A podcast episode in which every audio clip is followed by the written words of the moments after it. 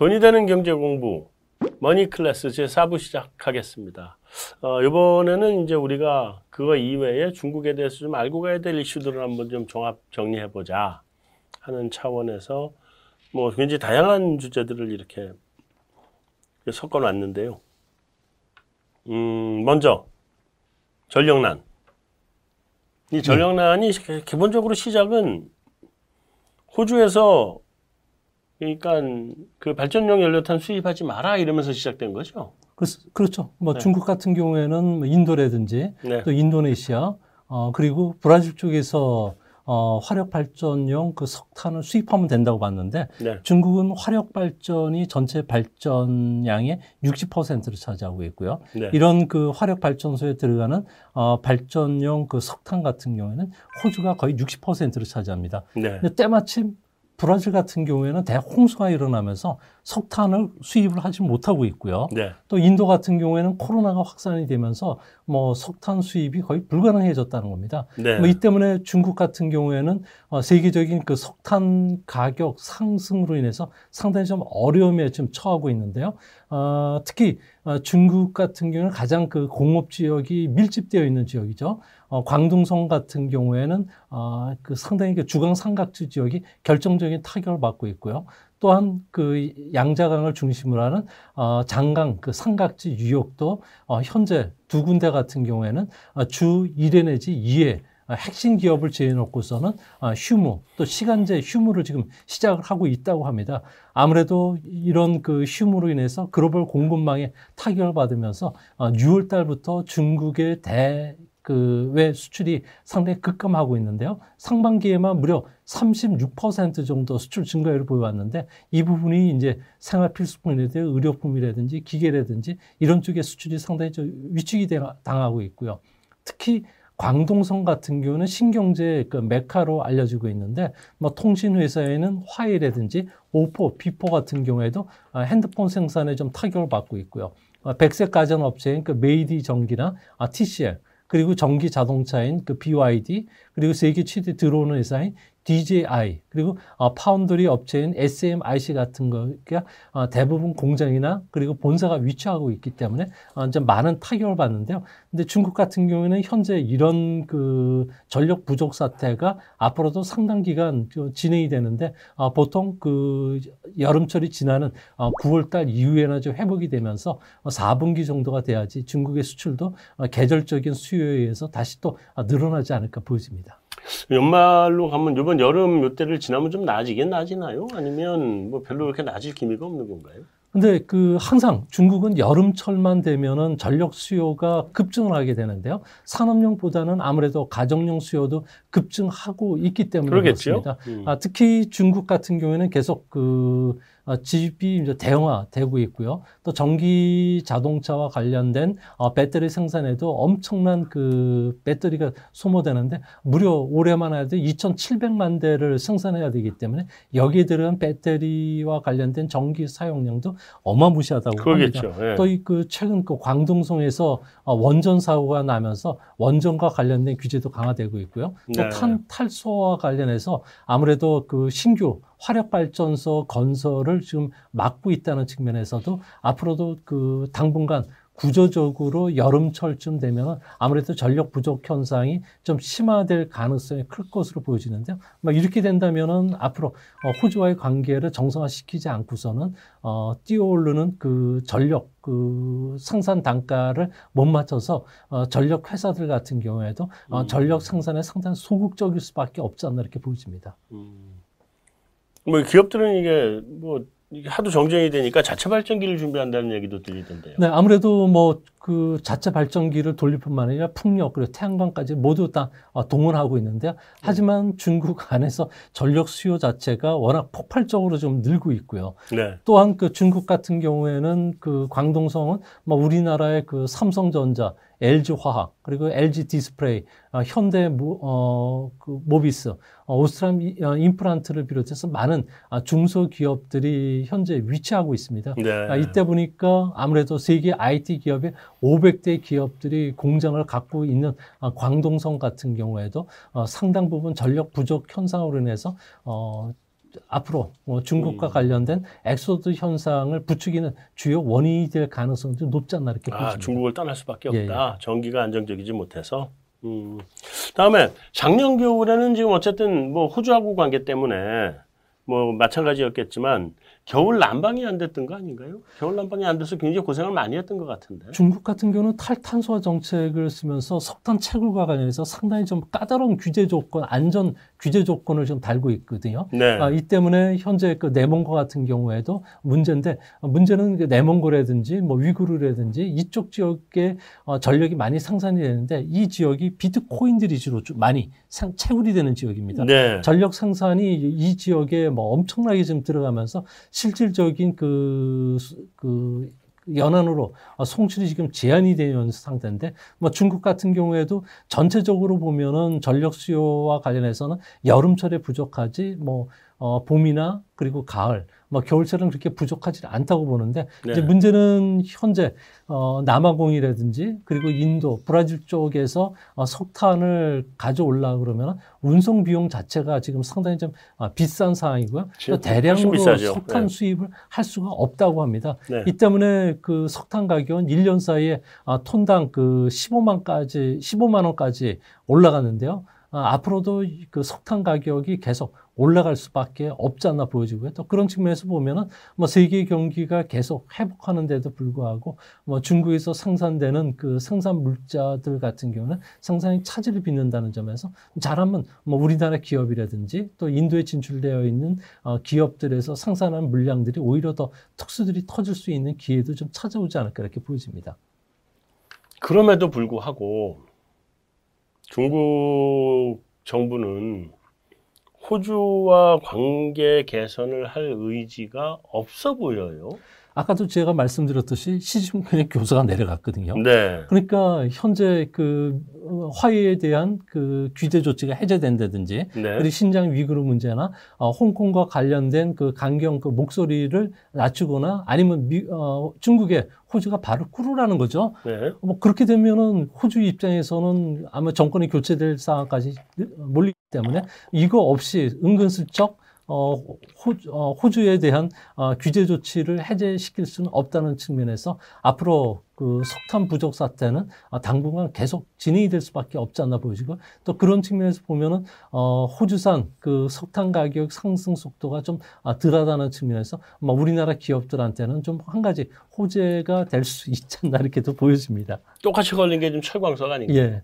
뭐 철광석 같은 경우는 뭐 전체 철광석의 근 7, 80%를 호주산에 의존하고 있기 때문에 네. 중국 정부는 철광석과 관련된 규제 조치는 발동하지는 않고요. 아무래도 자기 등에 발등을 찍을 가능성이 큰데 거꾸로 호주가 어, 중국에 대한 그 철광석 수출을 제한한다면 뭐 중국의 철강과 관련된 어, 생산이 상당히 타격을 입을 가능성이 크지 않을까 이렇게 보여집니다. 음, 지금 중국 정부는 그래서 철강 생산을 줄여라.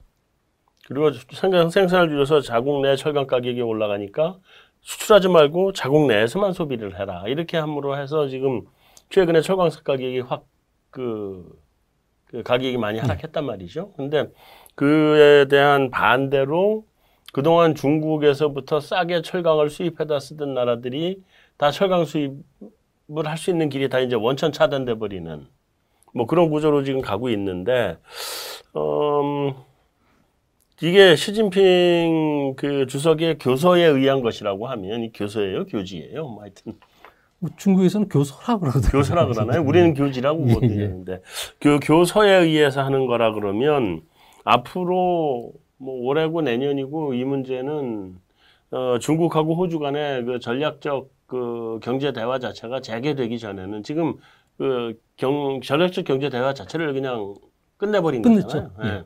그러니까 그게 재개되기 전까지는 뭐 이런 상태는 계속 간다.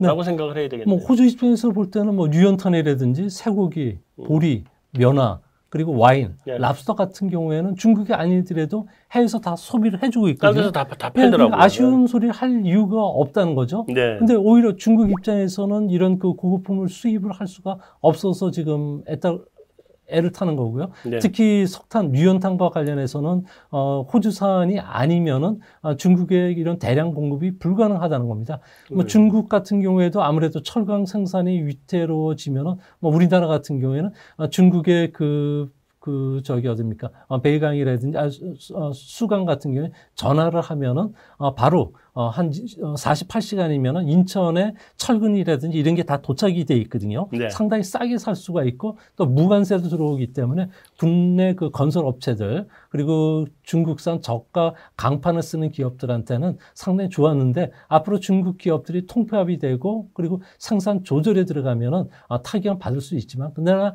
단 문제는 어, 중국산 시멘트나 철강 같은 경우에도 어, 열차로 운반을 했을 경우에 열차 같은 경우는 가뜩이나 화물과 관련된 규제도 심하고요. 코로나로 심하기 때문에 500km를 넘어갔을 경우에는 실질적으로 딜리버리들이 현재 유통상의 문제가 상당히 심각하다고 합니다. 네. 그래서 철강 같은 경우에는 500km 내지 뭐 700km 전후에서 공장이 또 따로 있어야 되고요. 네. 또 이런 부분들 관해서 품질 관리가 제대로 되질 않고 있기 때문에 뭐 앞으로 중국과 관련된 우리나라 철강과 관련된 아, 고급 강 수출은 뭐 꾸준하게 좀 계속 이어지지 않을까 이렇게 보여집니다. 음, 그럼 우리나라 수입은 힘들어지고. 예. 네.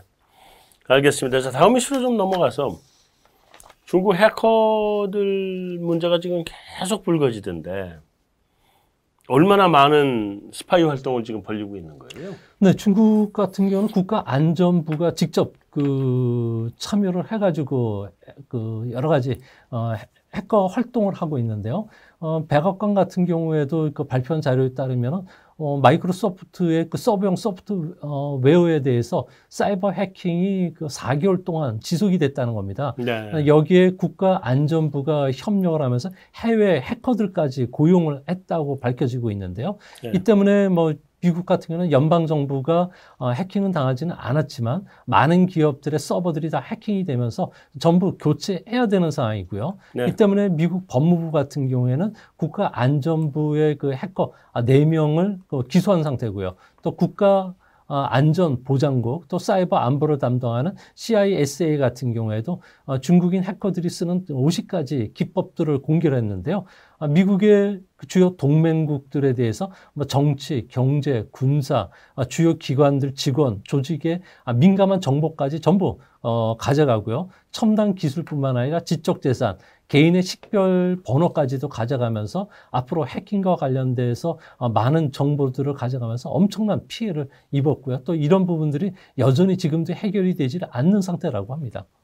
그러면 우리 개인 정보도 빼가지고 가나요? 어유 개인 정보 같은 경우는 실질적으로 지금 상당한 많은 개인 정보들을 가져가는데요. 어, 중국 같은 경우에는 그 대표적으로 어, 우리의 그 저기 그, 그 스마트폰 앱에 한 70에서 80 종류가 어, 한국어로 돼 있다든지 미국어로 돼 있는 어, 앱에 들어가 보면 대부분이 중국 사안이라고 합니다. 네. 그 중에서도 해커들이 개인 정보를 빼가서 어, 도용하고 예금 정보를 가져가서 이런 그 해킹들을 많이 하는데요. 대표적으로 보안 앱 같은 경우가 깔리면 어, 전력을 어느 정도 어, 줄여주고 어, 이거와 관련해서 그 여러 가지 그 메모리 용량도 좀 그 관리를 해주는데 이 그 보안 앱이 바로 그 우리가 쓰고 있는 모든 정보 거래원이라든지 아, 개인들의 식별 정보까지도 가져간다는 거죠. 야. 그리고 또 한 많이 쓰는 게 우리가 그 카메라 그 어, 보정 웹이라는 거 있지 않습니까? 네네네. 그 예쁘게 뽀샵을 했는데 예, 예, 예. 중국인들이 이걸 많이 쓰는데 전 세계 이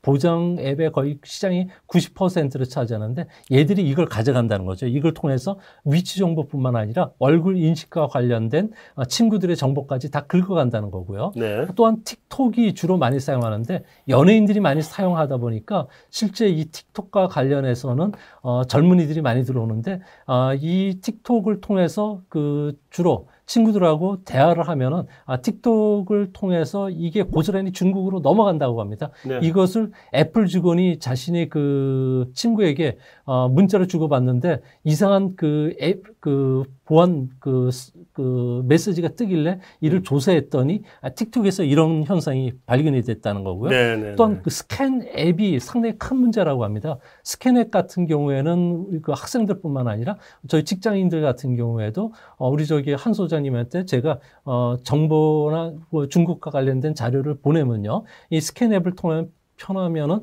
어 바로 스캔이 떠서 상당히 좀 PDF 파일로 좀 딱 들어가는데 네. 이거와 관련해서 우리의 개인들이 쓰고 있는 아 이런 그 문서라든지 네. 그리고 주민등록증, 신분증 복사, 그리고 네. 여권 이런 것들이 고스란히 중국에 넘어가는데 중국 입장에서는 어 손해 그, 그, 저기 휴지도 묻히지 않고 코를 풀 수가 있으니까 너무 좋고 또 이거와 관련해서는 바로 해킹을 하는데, 어, 중국 같은 경우는 해킹 방법들도 상당히 좀 고도화되고 있다고 합니다. 주로 랜섬웨어 방법을 쓰고 있다고 하는데요. 네. 컴퓨터에 침입해서 악성 프로그램을 깔아서 설치하면 파일이 모두 암호화되기 때문에 어, 몸값을 요구하기 쉬워지고요. 네. 또한 cryptojacking이라 그래서 어, 다른 사람의 컴퓨터에 악성 코드를 심어서 어, 가상 화폐들을 채굴하는 쪽에 쓰는데요. 이를 통해서 수십억 정도를 어, 중국의 그 국가안전부가 어, 부수입으로 좀 벌어들이고 있다고 합니다. 네. 어, 중국의 대표적인 해커들 같은 경우 UNC 2630 같은 경우에는 악성 프로그램을 통해서 해외 주요 기업에 침투도 하고요. 금융기업도 또 공격을 하는데 이런 그 보안 시스템이 이제 발전이 되니까 어, 자신들이 방어법을 돌파하기 위해서 해외 그 유명 해커들을 그 고용을 하는데 네. APT5라고 하는데 어 이들을 고용해서 개발조, 침투조, 공격조로 나눠서 아주 세부적으로 어 정교하게 공격을 하고 있다고 합니다. 음. 그 사실은 중국에 가까우니까 가까운 나라 놀러 가는 게 제일 편하잖아요. 네. 그래서 이제 이제 중국에 놀러 가려고 뭐 위안화를 좀 바꾸는 게 있어요. 앞으로 내 평생 동안 요 위안화 정도 선에서 중국을 놀러 가겠다. 근데 중국이 가면은 홍채 인식까지 다 시켜줘야 된다며 외국인도. 아 그게 아니라 지문에다가. 예, 그 중국에서는 그 기본적으로 아, 웹에 가입을 하려 그러면은 네. 어, 홍채 인식, 얼굴 인식이 다 돼야 됩니다. 그렇다며요. 그렇게 되면은 문제는 중국의 전역에 설치되는 30만 개 감시 카메라가 네. 어, 이제는 얼굴 인식뿐만 아니라 아, 동작 인식까지, 안면 인식까지 충분히 가능하기 때문에 네. 내가 호텔에서 나와서 어디를 가든 어, 감시 카메라가 따라다니고요. 네. 또 핸드폰을 통해서 위치 추적이 가능하기 때문에 자동차를 가더라도 충분히 그 contact이 되고 또 중국에 가면은 이제 위엔화를 못 씁니다. 디지털 위엔화를 써야 되거든요. 네. 그러니까 디지털 위엔화를 통해서 얘가 얼마만큼 돈을 어디서 지출했는지 누구에게 줬는지 혹시 그 당에 위반돼서 불온 분자에게 돈을 주는지 그리고 이런 그 돈들이 아, 불온 서적을 수입하는지 전부 그 감시가 가능하다는 겁니다. 네. 그야말로 행복한 감시 국가. 행복한 감시 사회. 예, 그리고 음. 또그 빅브라더 사회가 됐다는 음. 거죠. 네. 근데 이런 것들이 홍콩에서 지금 실시가 되면서 홍콩인들이 상당히 불안해하는데 어, 만약에 아, 이런 부분들이 어, 우리가 모르게 정보가 유출이 된다면 빨리 어, 주기적으로 핸드폰이라든지 이런 걸 차단시키는 게 가장 좋지 않나 이렇게 보여집니다. 아, 전그 홍차까지 제공을 해야 된다, 된다 그래서 기분 나빠서 앞으로 중국 안 가려고. 근데 저는 그 틱톡 같은 경우가 그런 이야기를 들어가지고 틱톡 같은 거 쓰지도 않아요.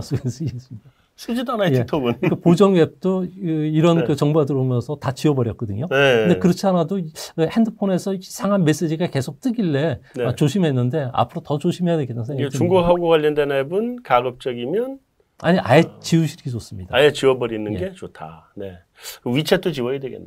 아 위챗도 지우셔야 됩니다. 네. 그것도 바로 그 정보가 유출되는 그 지름길이고요. 네. 위챗 텐센트의 위챗과 관련해서 모든 정보를 중국 정부가 빅데이터로 받아들이는데 중국 정보법에 의해서 어, 중국의 기업들은 어, 국가가 요구하는 정보에 어, 수능해야 되고 제공을 해야 되고 비밀을 네. 보장해야 주는 그 조항이 있기 되고. 때문에 네. 이거와 관련해서는 우리도 조심하셔야 됩니다. 자, 이게 오늘 굉장히 큰 거 하나 얻었네요.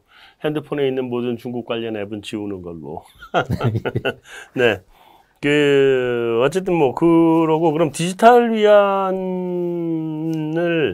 쓰는 하겠다는 목적 중에 하나도 모든 사람들의 돈 쓰는 거를 다 통제 감시하겠다는 취지도 있는 거죠, 그러면? 네, 그렇습니다. 뭐 알리바바라든지 텐센트, 뭐 메이투원에서 있는 소소한 데이터 네. 이걸 다 긁어 모아서 그리고 그 SNS를 통해서 이야기하는 대화까지 여기에 또 경제 활동까지 쓰면서 만약에 시진핑과 관련해서 중국 당에 위반을 했을 경우에는 경제적 불이익을 주겠다는 거죠. 음. 신용 등급도 떨어뜨리고 또 네. 한 가지 재미있는 것은 국제 그 기축 통화로 가기 위한 하나의 전초전인데 네. 현재 파일럿을 상당히 시, 어, 실험이 아주 세게 들어가고 있다고 합니다. 음. 현재 뭐 아홉 개 도시에서 시행을 하고 있는데 음식점을 비롯해서 여기에 가입되는 어, 상점들이 무려 132곳이나 되고요. 어, 여기에 참여하는 개인들 스마트폰의 지갑만 하더라도 네. 2,087만 개 정도가 된다고 합니다. 음. 그리고 거래 금액만 하더라도 무려 그 6조 원 정도가 되고요. 그리고 2019년부터